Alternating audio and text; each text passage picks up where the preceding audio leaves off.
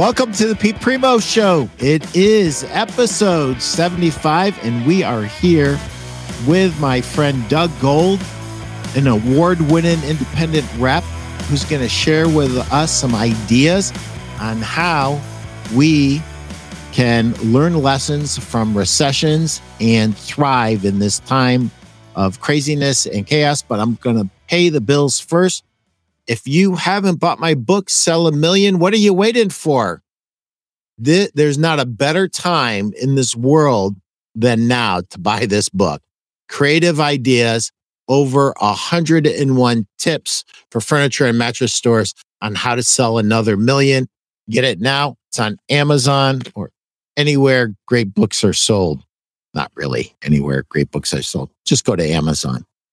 And I want to thank our friends at the Mattress Industry Network for sponsoring the show. Steve, I appreciate you and everybody at the Mattress Industry Network. I think we are almost at 1,500 uh, members. The Mattress Industry Network is a different group. It is a group of of of re, of retailers that are doing a free group on Facebook for the benefit of the entire industry, and everybody's welcome if you uh, are involved in the mattress industry in any way, shape, or form, you are welcome. You don't have to be a store owner. You could be a sales rep. You could be a VP of sales. You could own a manufacturing concern. We have everybody in there. And you see uh, Chris Stone, my wonderful producer, just push that up there. You'll see that QR code. That QR code will take you to the sign up page. And if you want to learn how to build, market, and succeed in the mattress industry today, join the Mattress Industry Network. It's 100% free and tell them Pete sent you. Doug, welcome to the show. How are you, brother? I'm great. How are you? I'm good, man. So, you know, we were talking last week and I said, you know, I just got to get Doug on the show. Uh, for those of you who don't know Doug, Doug has been in the industry for a long time what since 1991 yes that's correct. Since the beginning. Since 1991 uh, me and doug have worked together at, at many uh, many different companies and he's an award-winning rep. As a matter of fact doug was just salesman of the year uh, for rise by uh, mantua if you're in ohio right? Mantua? Yeah if you're in ohio they call it manaway.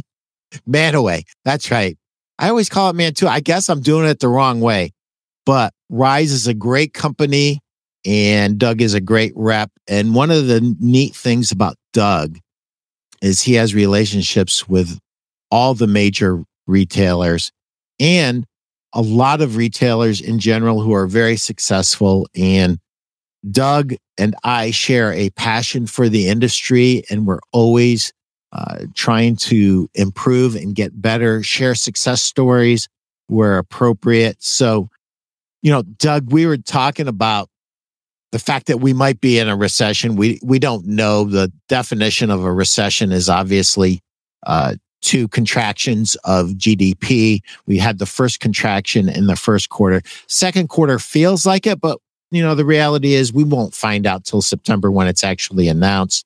But irregardless, you know, business is not as robust as it was. It's tougher. There's less uh, door swings.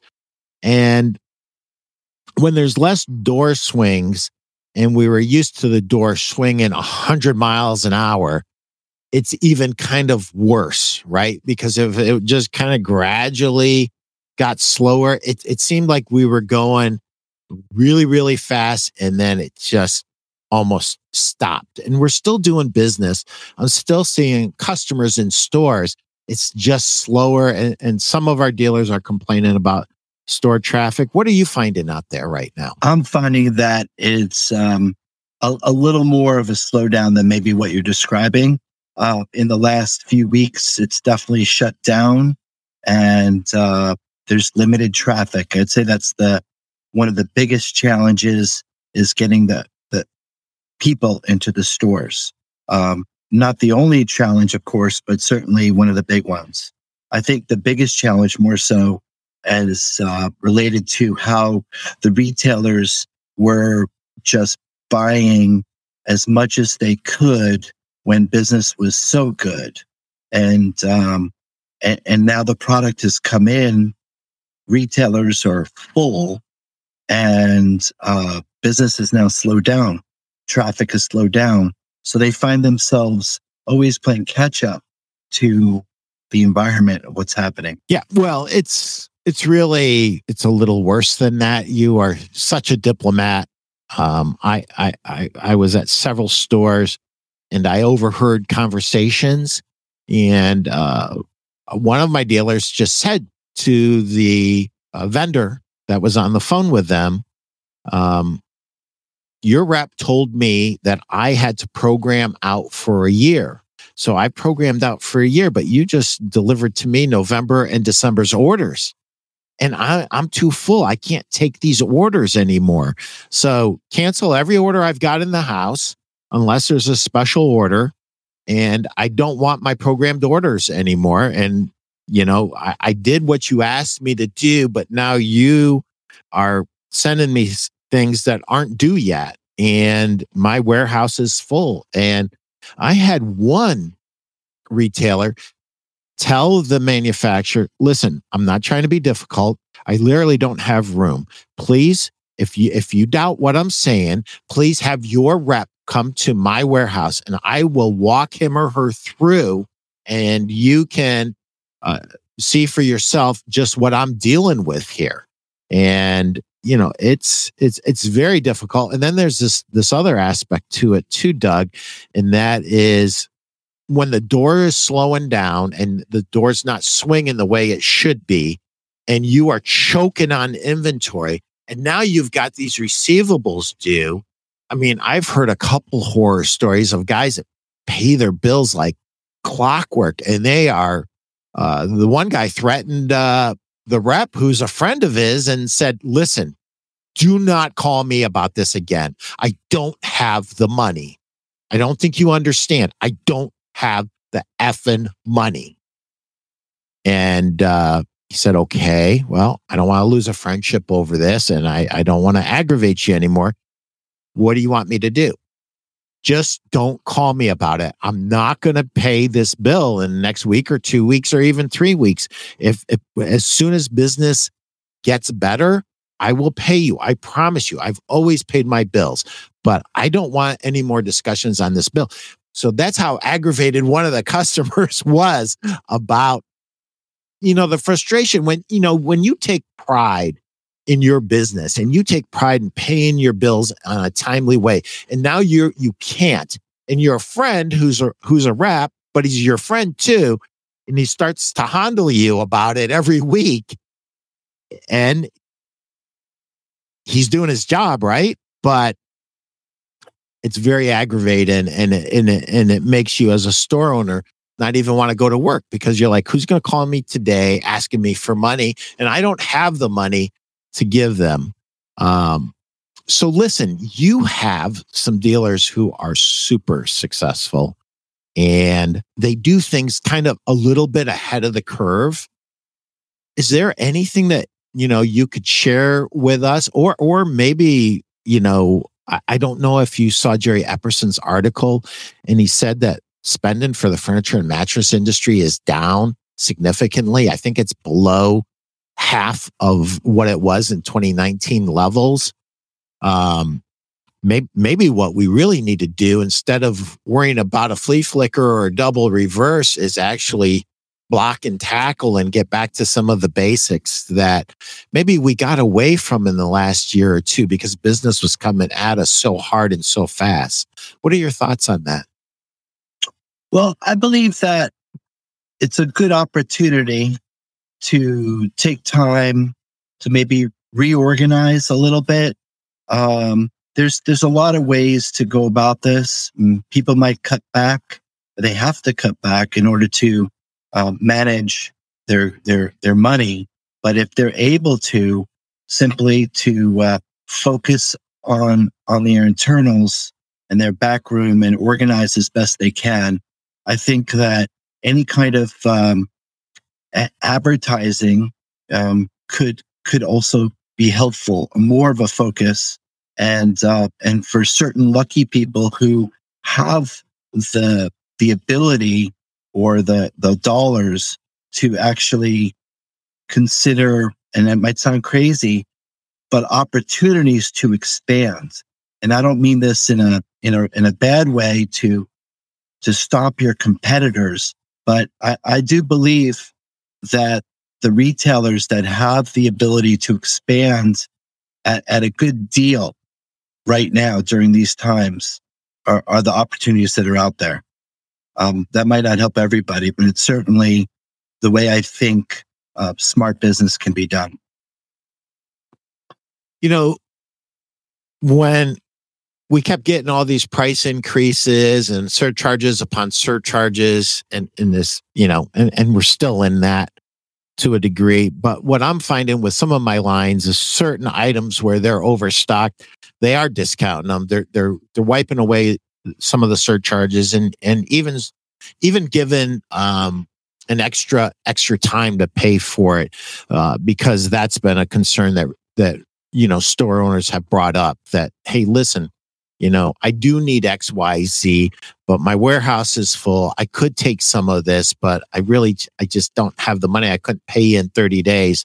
And uh, we're, so we're, there are opportunities for, um, uh, to buy um, at discounts and also to get extended date in you're talking about actual expansion though, right? Doug, you're talking about adding a store or two if the deal's right. If if somebody's looking to make a deal and it's a, it's a good opportunity, that's really and and, and I think it's a great strategy. And when you look back at, at at companies that really do well in recessions, they've almost all expanded during recessions because those were great deals on on, on stores.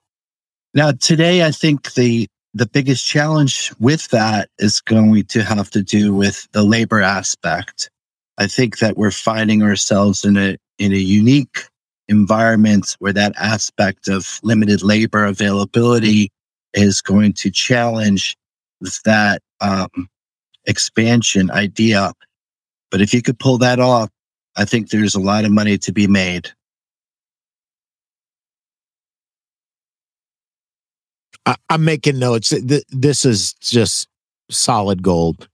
Yeah, I agree with you. The labor availability will be the limiting factor there, but you know, if if you can manage that, if you can figure that piece of it out, um, eh, the, there's there's gonna be continued opportunities. Eh, you know, one of the things that I loved what you said is focus on the internals. I don't think that we hear that enough. Um, and you know, I might be a little bit guilty of this. I'm always encouraging people to shop their competitors, but really, when's the last time you shopped yourself? When's the That's last time you borrowed one of your friend's phones and you called one of your stores and, and see how they how they answer? Because I called a dealer the other day and the the person that answered the phone did not say the store's name, didn't say anything, just said hello. And I'm like, is this blah, blah, blah store? Yes, it is. And it's like, oh my Lord, you know, that's not the way you answer the phone at a store.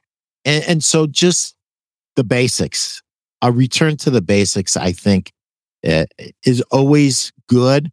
And uh, this opportunity to, to, to reorganize, you know, whenever something changes, and, and, sometimes we call it a challenge, and sometimes we call it a crisis, and so, sometimes it feels like more of a crisis or a challenge than it really is. But there's always opportunities in those times. And, and sometimes when it's slow, maybe you've wanted to reschlep your floor to make it, you know, you've had this idea in your head to to make the showroom look better. Now might be the time during a down traffic time to execute on that game plan that you have uh, to change your showroom, whatever it happens to be. Some new procedures in the warehouse. Maybe the warehouse needs a, a really, uh, a, a, really good reorg. I mean, uh, you, you can never stop improving, and the easier we make a warehouse person's job to pull the item from the correct uh, place and the more that we label. So typically what happens in a in, the life of a store is, is they start with one and then they add another and then they add another. Well sometimes the systems don't catch up to the actual growth and I've seen guys with five and six stores. Pete is bringing the heat with shopping yourself. Good morning, guys. Happy to be here. Hey, Stu, how are you? How's Louisiana, man? Is it nice and hot? Uh, Stu's Stu's a great, great guy, great supporter of the show, and there's a young man who is growing all the time. Doug, he's uh, he's involved in the masterminds that uh, are going on at the Mattress Industry Network and sharing ideas with other successful retailers on how to better serve their customers. So Yes, and I'm not even in the mastermind, Stu, but that's yours for free, brother. Hmm. Um, hmm. So, one of the things that I've noticed over the years is that many times the owner of a store started off as a salesperson at another store. And sometimes they have management experience and sometimes they don't. Um, and one of the biggest challenges when you go from you know, a single store to a second and then a third and a fourth store is learning how to manage people well. And it, it's not easy. It's, it's as much of an art as it is a science because it's a lot of it has to do with reading people and feelings and, and making sure everybody's happy. And then there's the business aspect. There's the advertising, the promotion end of the business uh, Doug, where a lot of people that came out of sales, and I'm one of them, that came out of sales, they're weak there. They're they're not as strong as they should be on the advertising uh, piece of it or the business, negotiating leases, managing bills, all of that s- stuff. Um, and and you know, I said this, Doug, at a mastermind. I said, you know, one of the things that we always think is our business is different, right? But the more that you talk to other business owners, the more you'll find out that basics of businesses never change.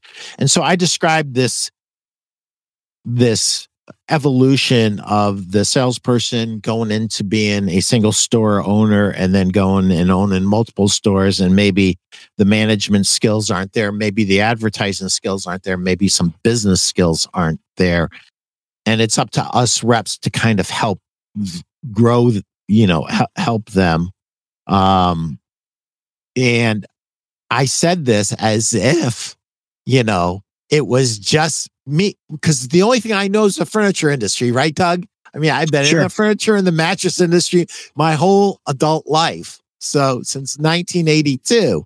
And and it's all I know. And I said this as if it's just the mattress industry. And the other guys in the mastermind, especially all the ones with gray hair, they just started laughing. Mm-hmm. And finally, Dan Cricks, the guy that runs the mastermind said, Pete, that's goes across industries. He goes, it, it, it's, it's, it's almost always a very successful salesperson who worked at someone else's store, saved their money, and then became a business owner. And yes, there's a lot of growth that needs to happen there. So, so maybe it's an opportunity for your personal growth as, as an owner I own a store, you know, grade myself on these aspects of business, you know, how strong am I on, you know, organizing the warehouse? How strong am I in advertising? How strong am I with sales training? You know, a lot, a lot of the situations that I've seen, I've seen a superstar salesman own his own store, become super successful, own multiple stores, and then they don't even train sales training like they're not making mini me's and they have to make mini me's, right? Um, and and they forget the sales training piece of it, or they leave it up to just the reps and oftentimes you'll find um, a message or two that gets out there that you didn't necessarily want to get out there and doesn't really uh, jive with the, the how you run your business. So I, I know somewhere in there there's a there's a question, Doug. What are your thoughts? I know I'm I'm kind of going all over the place.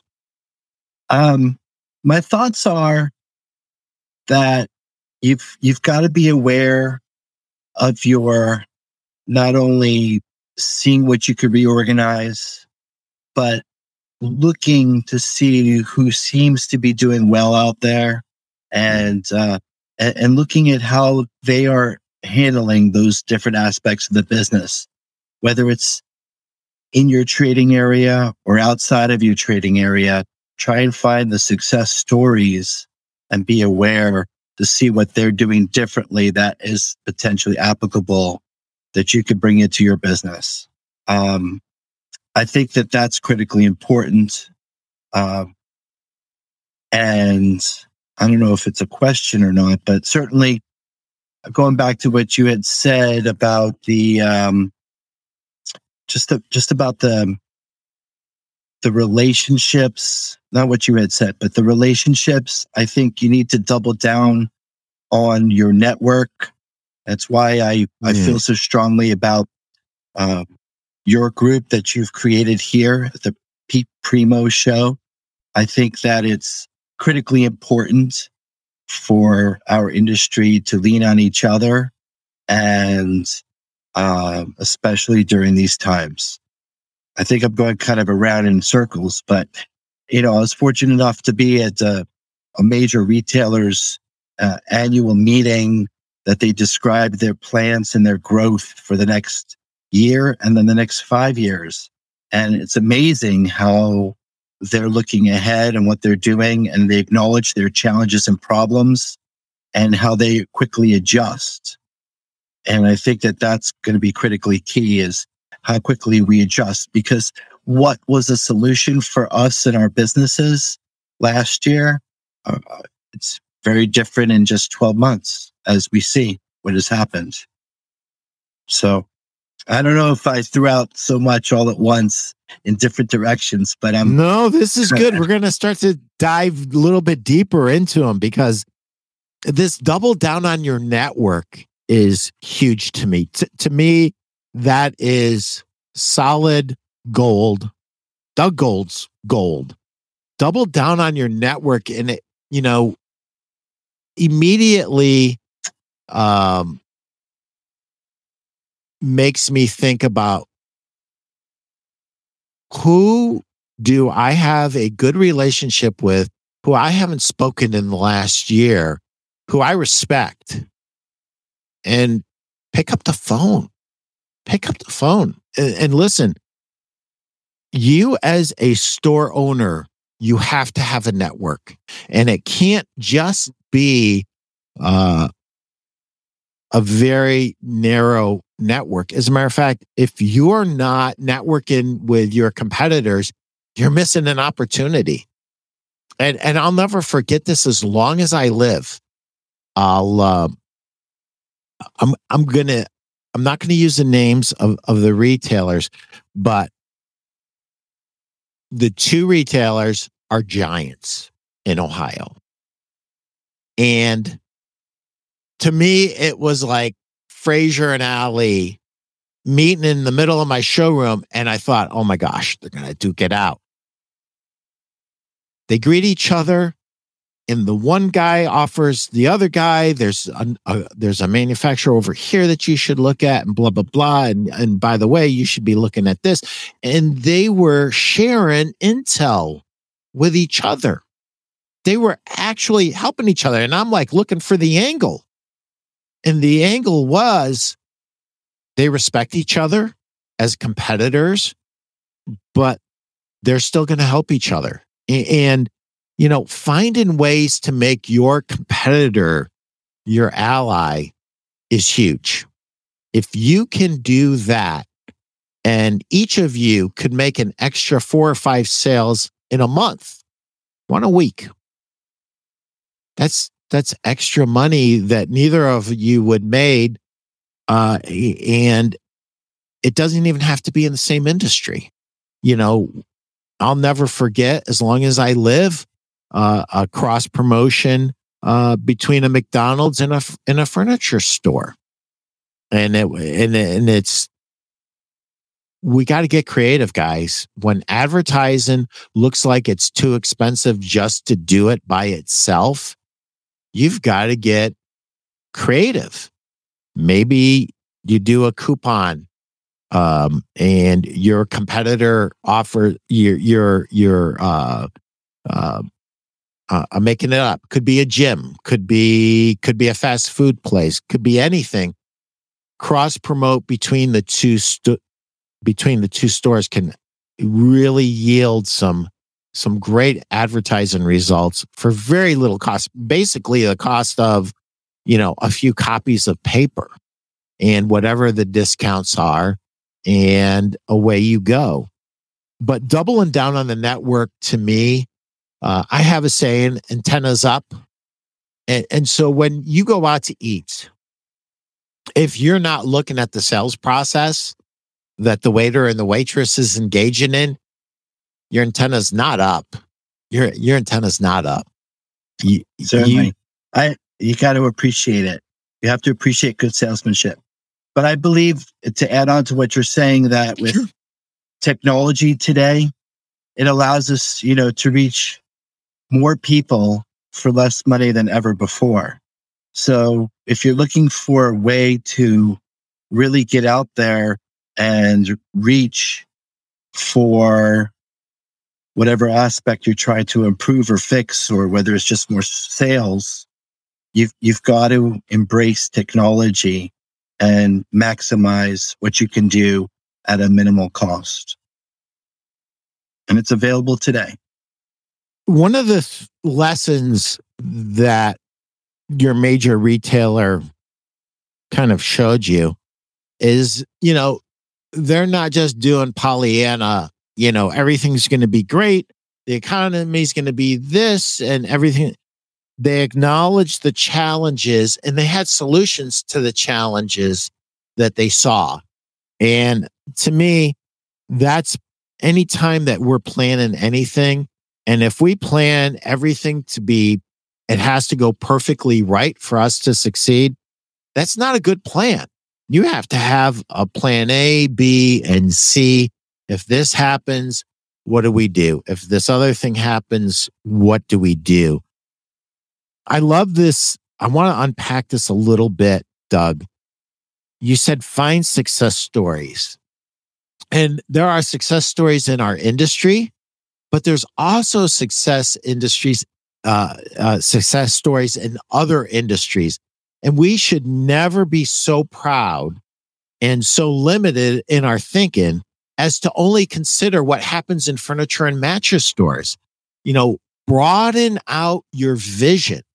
Uh, if you see something in another industry and that is a cool idea that you're not doing in your business and it could be helpful and your your customers would be better served with that new idea that somebody at an ice cream shop's doing, do it do it. I mean, that is the the beauty of of of a free market system. You could see other store owners being creative, creating value for their customers, and you can adapt it and make it yours. Maybe it needs to change a little bit. Maybe the way that they're offering it isn't quite right for your business. But always ask this question and the question is, all right, I don't think that would work the way it is, but how could I make that idea work in my business? That's the question that we always have to ask ourselves. One of the things that was really cool in our quick conversation that we had last week is you you know you were you were talking about you know the different types of retailers and just broad categories. Um, and, you know, kind of a little bit of a mindset um, thought process for our retailers. Do you want to share that with us? as a, a mindset, I'd say, um, I'd say that you, again, where I talked about doubling down, I think that, um, you want to look at your products that perform well for you consistently and you really want to focus on them. You really want to uh, tout the value that that comes from those. Um, I think that you don't necessarily want to race to the bottom with price points, and I don't think that that's always the solution. Um, if you race to the bottom with price points and you win, I think you lose. You know, you do. Um, you do. So, um, I think that if everyone realizes that the times we're in and the challenges that we're in, where the marketplace is more fragmented today, in that there's more places for the consumer to buy, it's not just brick and mortar, it's online, it's DTC or direct to consumer. I think there's all aspects that are just pulling at them and they really need to have an overall perspective of what's going on in order to best attack it. Uh, you know, I, I don't know how much it's been articulated out there, but from my perspective, what we just went through for 2021 with this extreme business, it, it wasn't that everything was just um, exploding on its own. We were taking our pie from 2021, and there's only so much pie that you you that you get to enjoy between you and your competitors. And I think we were borrowing from the 2022 pie. And mm. fast forward, now we're in 2022 and the pie is, is part of it's missing. And I think that's led itself to this quick decline in business that we're experiencing um, at this rapid pace. So ultimately, being aware of the overall picture with the business that's out there, your your competition, whether it's just not brick and mortar anymore, but all these other avenues and seeing how you embrace it and how you go to market with um, considering all those aspects is critical for you to have a handle on your business and, and really honor the products that are doing well for you that are your core products. And if you have that perspective in mind, I think you'll have the best opportunity to embrace these changes in these times, to make the sound decisions and to create an environment that, you know, employees w- will want to be at. And, and that's not easy. That's not easily done, but certainly I think that's the overall, um, perspective that everyone needs to maintain to get through this time. That is solid gold. I'm going to dig into a couple of those things, but I need to quickly read my chapter. It's, uh, and everybody see that? Kodak Moments. It's one of my favorite chapters in the book. It's chapter 61 and page 93. And Doug, if you have any thoughts on this eh, after I go through it, I'd love to hear your thoughts. The use of photographs in marketing is typically underutilized by store owners, and it's a mistake. Photos are a great way to convey customer success, and they are an excellent way to engage people and help build community. You don't have to go to the expense of hiring a, prof- a professional pho- pho- photographer to use photos in your business. However, for certain types of photos, that might be necessary. And oftentimes, the more down and dirty approach of a simple cell phone photo is way more effective and realistic. Here are several types of photos you can use in your marketing efforts.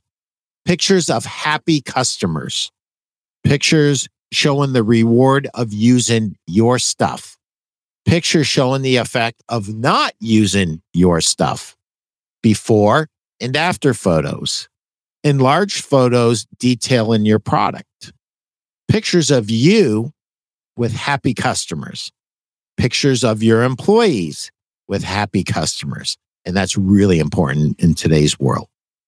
Historical or legacy photos. They want to know that you've been here and you're going to be here. Happy customers getting their delivery. You keeping your promises. Customers flashing the thumbs up. Action pictures of you and your staff with happy customers.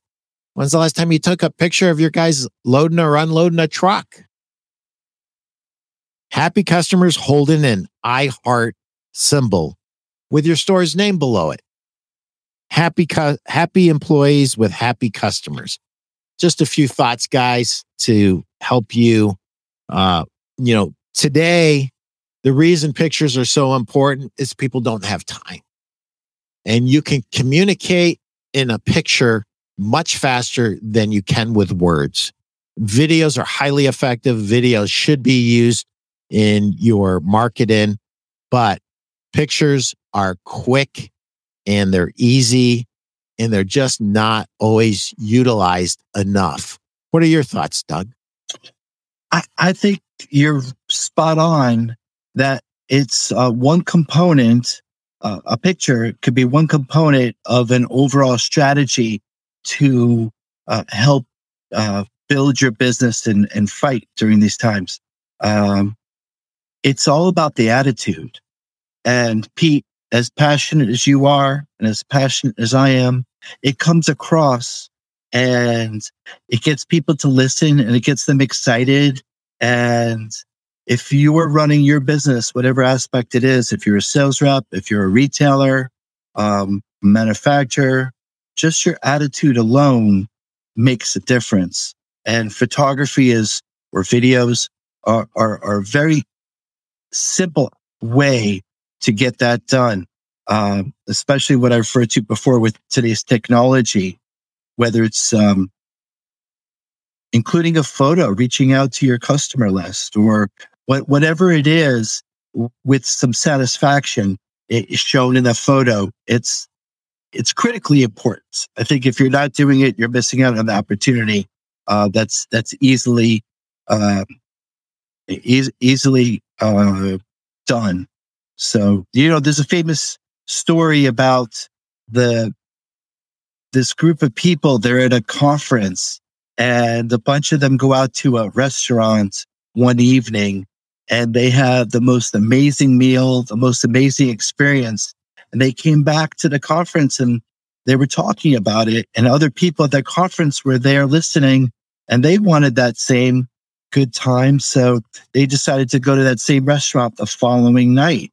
And when they went to that restaurant, they had a terrible meal and they had a terrible experience. Well, what was the difference? It was the waiter. The waiter made the difference because the original waiter had a tremendous attitude. They made it fun. They had passion. And the food was the same. The food, the, the, the restaurant was the same, but with that attitude and with that passion, they created an experience for their customers that they not only had the greatest time and, but they talked about it and, and, and got other people to go unintentionally just because it was so good. So your aspect of bringing into, uh, it, into the business photographs or videos is critically important. Yeah, that's that's a that's a great story, and it's it's so true uh, the waiter or the waitress makes makes the, and their their attitude specifically makes all the difference in the world. And you know, one of the things that I've always encouraged my store owners to do, show your personality in your advertising. You know, and sometimes we see quirky advertising. We go, yeah, that's not that good, but it's highly effective. And you see somebody out there that doesn't speak the king's English. But guess what? You're not selling to Englishmen. You're selling to people just like you and showing your personality in your copy that you use in your advertising throughout your store. Um, you know, one of the things that I think about, you know, and and it really I, I I actually listed it out, Doug. I said who's winning and who's losing. And do you know the the component that I thought was missing, Doug? And I, I really want your thoughts on this. Was the involvement in the community, the guys that were are doing better than other ones. I couldn't pin it to this ad or that ad or or this thing or that thing, but the ones who have become very entrenched in their community, those are the ones that are doing more business right now. Um, they have done such a good job over the years. The community that has uh, supported them, who they came to support, is now coming back and supporting them um, even more. And and I I think, you know, you should be involved in your community and you should be involved in charities for what it does for your heart, not as a business decision. But at the end of the day, your business has a personality. Your business has a heart and let your heart show. Uh, things that you're passionate about and that you do for the community, you need to let the community know that you're doing these things because they don't know. And the other thing is this I know, Jim, I'm talking to you, that you don't want to sound like you're a self promoter, but this is why I want you to give. I want you to give yourself credit for giving to your community so that other people in your community will see you given and they will give too. And that to me is the reason you need to promote your philanthropy, your charities, your the things that you do to support your community. You need to market that and you need to celebrate it, not just to help you get more business, but really to help other people give more. And the more of that we have in our communities, the better the economic health will be of our community and the better our heart health will be in our community. And, and that's more important than what we're talking about when, when we're talking about business and sales and volume and, and profit. It's all important and good. But at the end of the day, oh, great guy. I know, Chris. I know. I love Doug too. So I got to read this because some people aren't on the on the video. Chris Tahaney says, "Great guest, Doug. Doug Gold is one of the very best. Questions for both of you without illuminating the current doom and gloom, but turning from it won't make it go away. Exactly. What advice do you have for the independent reps, sales reps that currently wake up every day knowing his road costs are up probably over 30%, only to walk into stores and be told that foot traffic is down about the same percentage. And due to the, these economic challenges, their customers want to shelf previously discussed strategies. What is there? Is there more there? Chris, can you pull the rest of it up? I think we get the point, though. I think Go ahead, Doug. Start stabbing at it. I, am going to jump on it too, unless you steal everything I was going to say. I, but you're we, welcome we, to do. thank you. Um, by the way, hello, Chris. Uh, great to, to hear from you. Uh, Chris is a fantastic member of our industry who is uh, more dedicated than um, anyone that I know. So, uh, bottom line is, I think what we touched on before is to uh, integrate technology into what you're doing and look at um, your house and figure out inside your processes how you can change them or adjust them for today's times. Uh, I think one of your previous shows, Pete, you might have had a guest talk about the importance of uh, texting, how that's the number one open form of communication now. I, I think by incorporating the, the texting and technology. Uh, I'm not saying replacing the road work, but I'm saying maybe you augment it or you you, you, you change percentages of the amount of your work focus from, let's say, if it was 90% road work and 10% office, and maybe you adjust those percentages accordingly based on these new increased costs for, for the road work and also the availability of, of what we'll call cheap technology. And you can still touch your customers, your RSAs, and you can implement different um, different programs or thoughts or ideas in order to stay attached and connected. Um, nothing will ever replace visually being in a store and, and seeing everything um, that that you you won't get by by not going in the store. But certainly by doing a, a percentage adjustment can be the solution for what you're asking.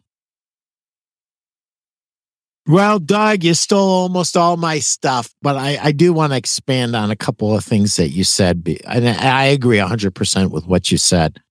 Um, nothing will ever replace belly to belly.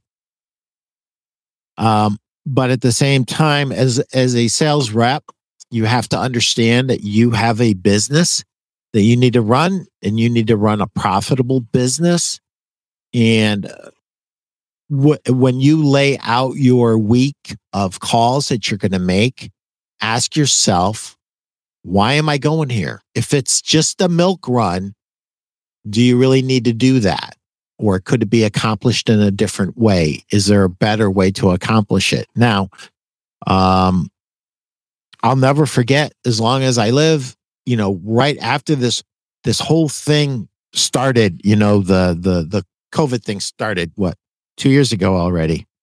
And I called one of my friends that's a rep and I hadn't talked to him in a long time. And I said, what are you doing? You sound like you're you're doing something. And he goes, Yeah, I've got a technician coming in. I'm setting up a, a home studio. I'm I'm making sure that I've got everything ready because you know I'm not going to be able to go out and I don't want to lose track of my customers. So I'm going to do Zoom calls. And and he had this whole thing laid out, Doug. And and this goes back to what you said earlier, which I said was solid gold, and it is. Double down on your network. The best ideas that you'll ever have, somebody else already had them. So borrow richly from your network and find out what's working for them. And, you know, you can do a lot on Zoom. Uh, you know, Chris, um, and, many really great sales managers that I know really use uh, Zoom or or, or uh, Microsoft Teams very well, and it doesn't replace getting together. But at the same time, when costs are going through the roof, this is my fear, Chris. T- t- the immediate pushback that I have is, you know what? all reps right now. This is what I want you to write down. I want you to write down how many miles you travel in a week. All right. You got that? I want you to divide that by the mileage you get. That's how many gallons that of gas you use. I want you to multiply it out by an extra dollar or two. That's your extra cost to travel for a week. Only you can answer the question, can you afford it? But I started laughing at myself when I did it, Doug. I said, Pete, you're a moron. You're a moron. I like, I go, I'm not traveling if it goes over four bucks a gallon. Now it's over five bucks a gallon. and, and I started, that little voice started at me again. And I said, all right, let's do the math. And it's like, you know, I, I use, you know, like 30 gallons in a week. Can I afford it? Yes, I'm blessed. Yes, I can afford it. And I, yes, I need to see my dealers and my dealers need to see me, not to be egotistical. I think that we have a very important role as reps. And, and I, I think that we need to share what you said, Doug, which is huge. Find success stories and share those success stories you know, our dealers need to hear about other people's successes. They really do. And they need to know that there's business out there, even though it's slower than what we would like. The other thing, uh, Chris, and you're not going to like this, but you know, as an independent rep for years and years, I had one line, one line. You can't have one line anymore. It just, just, just not good, even if it's a huge line, because what happens when they get bought by private equity? What happens when the sales manager that you loved and had a great relationship retires and you get somebody that just absolutely sucks and you can't stand them and, and you want to, you know, uh, you, you, you need to get away. Where do you go? So somewhere between one and 20 is a good number. 20 is too much. And your dealers will give you feedback if you ask them. Some of the best conversations I've ever had um, if you don't ask your dealers for feedback as a as a 1099 rep, you're making a huge mistake. And you know, when I was brand new, Doug, I always threw myself on the mercy of the court. And I used to explain to him, you know, you said blah, blah, blah. I don't understand what you just said. Can you explain that to me? And, I, you know, sometimes I look back and I'm just go, I just go, how could the good Lord bless one person so much? I have had some of the greatest mentors in the world. I've had great, great store owners who sat down and taught me the mathematics of being profitable, how much you should pay in rent, what the ratio should be between your rent and your advertising and your advertising and your other costs. And you know, I, just a, a continuous master class on on the business, and you know, your your dealers will give you so much information. And let me tell you something that happens as a byproduct of that. I asked selfishly. I needed more knowledge. I was brand new. I was really a great sales uh, pro on the retail floor, but I didn't know the business aspect of being a rep. I didn't know it. And I just selfishly wanted to learn. But do you know what happened? Like every time I Tell would me. visit, every time I would visit, they would give me another golden nugget because now I was their student, right? And so what happens to your student that asks a lot of questions and they seem to be growing and getting better?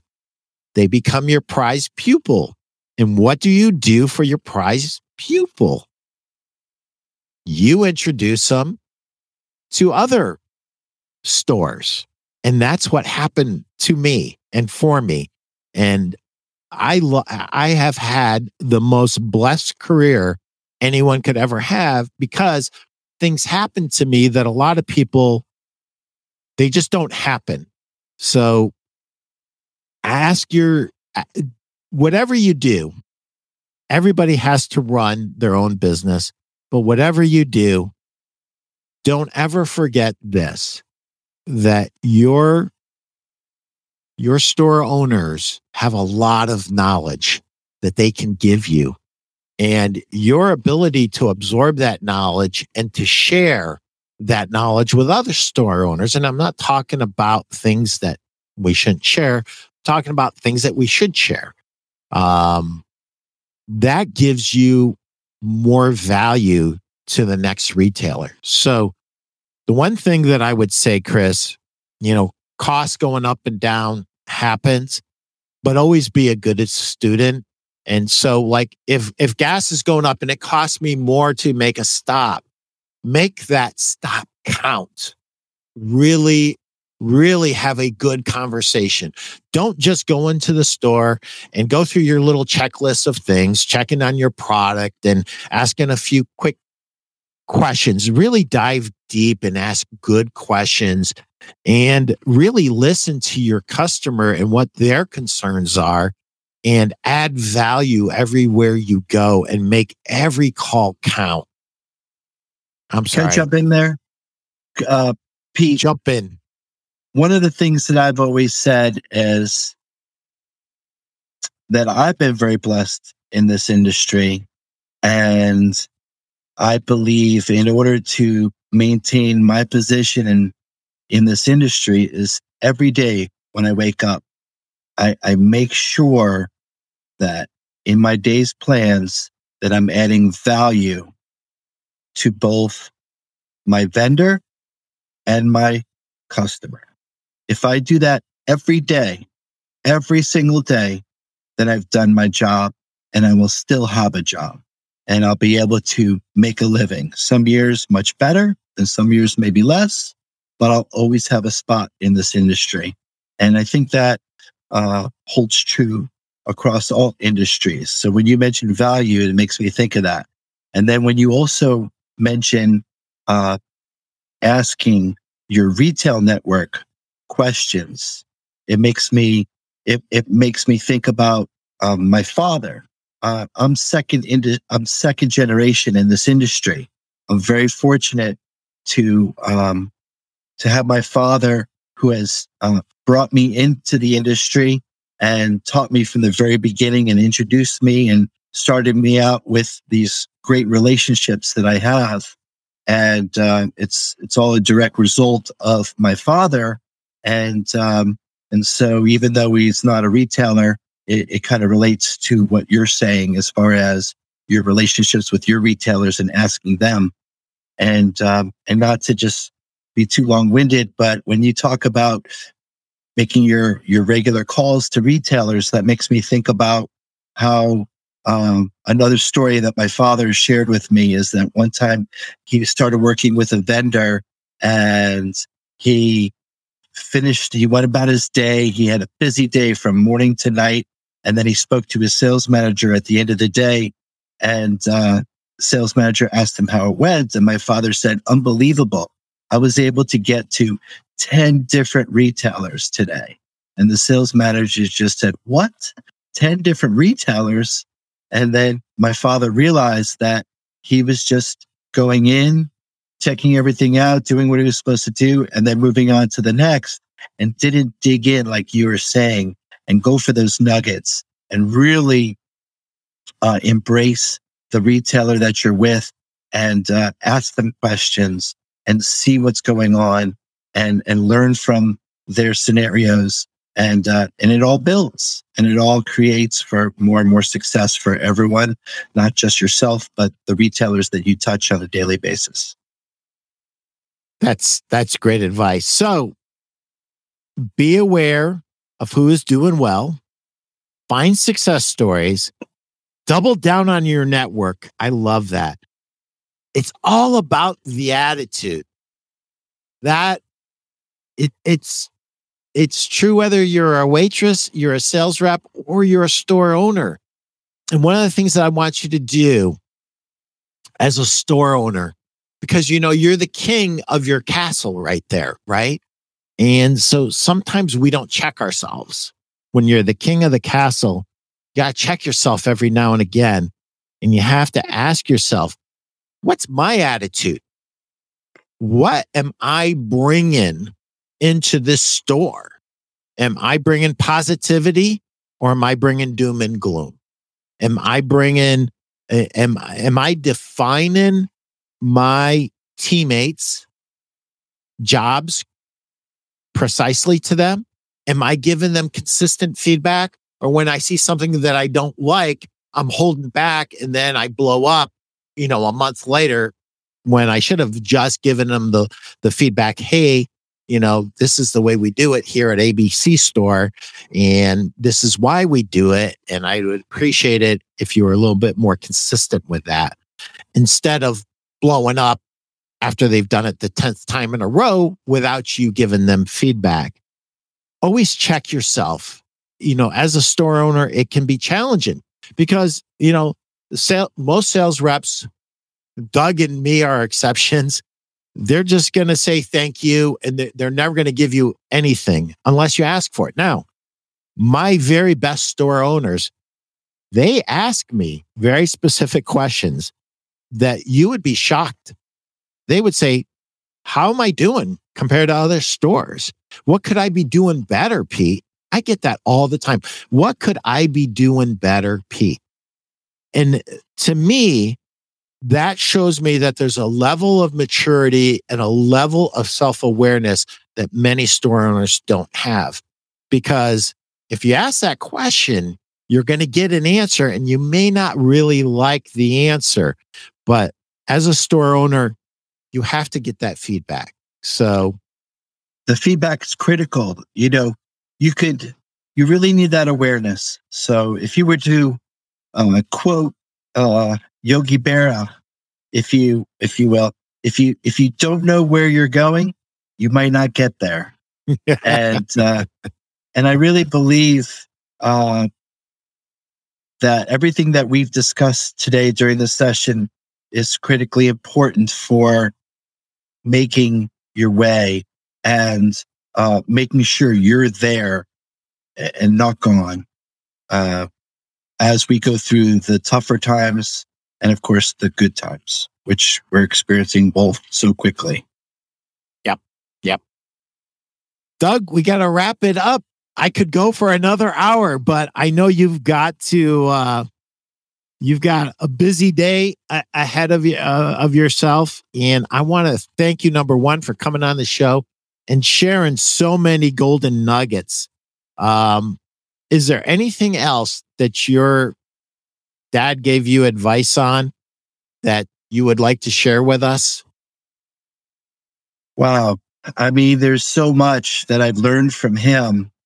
Um, he really, I'm, I'm just just the work ethic, the the going at it every day, I think really lends itself to this doubling down, just bringing value.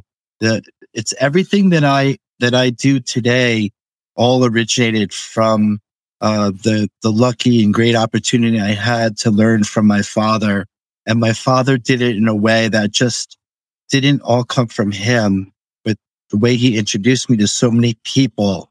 And always my father's famous for always having a joke everywhere i go everyone always references my father. And, and i just find myself lucky to have that. And they always say your dad always had a joke for me.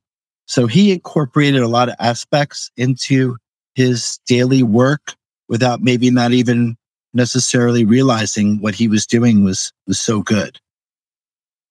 Yeah, you know, sharing a joke is huge. and if you're not doing that with your customers, believe it or not, you can do that with your customers. And got to be careful. It can cut both ways, but sharing a piece of you and a piece of your heart with your customers will separate you from from your competition. You know in tough times the door's not swinging. You really do need to close every opportunity and you really need to maximize every opportunity. And the way you're going to do that is by having a stronger connection with your customer. Only way you have a stronger connection with your customer is to share who you are with them you know, share with them why you opened the store. Share with them what you feel your competitive advantages are. You know, you opened the store for a reason. You didn't open the store just to make money. You opened the store for a reason. You saw a hole in the marketplace and you filled that. And as long as you continue to fill that or other uh, significant gaps in service, in your marketplace, there's always going to be a place for you. So, what I would say is whether it's a recession or it's not a recession, it doesn't matter. Focus on your customer and you'll always have you'll have a, a place in your market and focus on the internals doug that was great focus on the in, internals don't forget that there's going to be opportunities. There's going to be opportunities for additional stores. There's going to be opportunities uh, to to buy uh, to buy product at reduced prices, and, and nobody here, and I know Doug's heart, would ever encourage you to do anything reckless. And everybody should know my heart. Never do anything reckless, but be very calculated and and and wait for opportunities and look for opportunities. Always have those antennas up, and you're going to find that you're going to have more opportunity now you would in a really, really uh, going up, expanding economy. When the economy's contracting, that's where there's a lot of opportunities. Thank you, Chris. Thank you, Stu. Doug, last chance to say something. Um, how about a little inspirational quote from Winston Churchill? You ready? I'm ready. The truth is the truth is heavy, therefore few want to carry it. So I believe that applies very well to our scenarios that we're facing today. Yeah. And I implore everyone to just uh, go out there and bring value and do their best every single day. And uh, the fruits, the fruits of their work and labor will come. Thanks, Doug. That was awesome. Thank you so much. And that's a wrap. Thank you. Take care.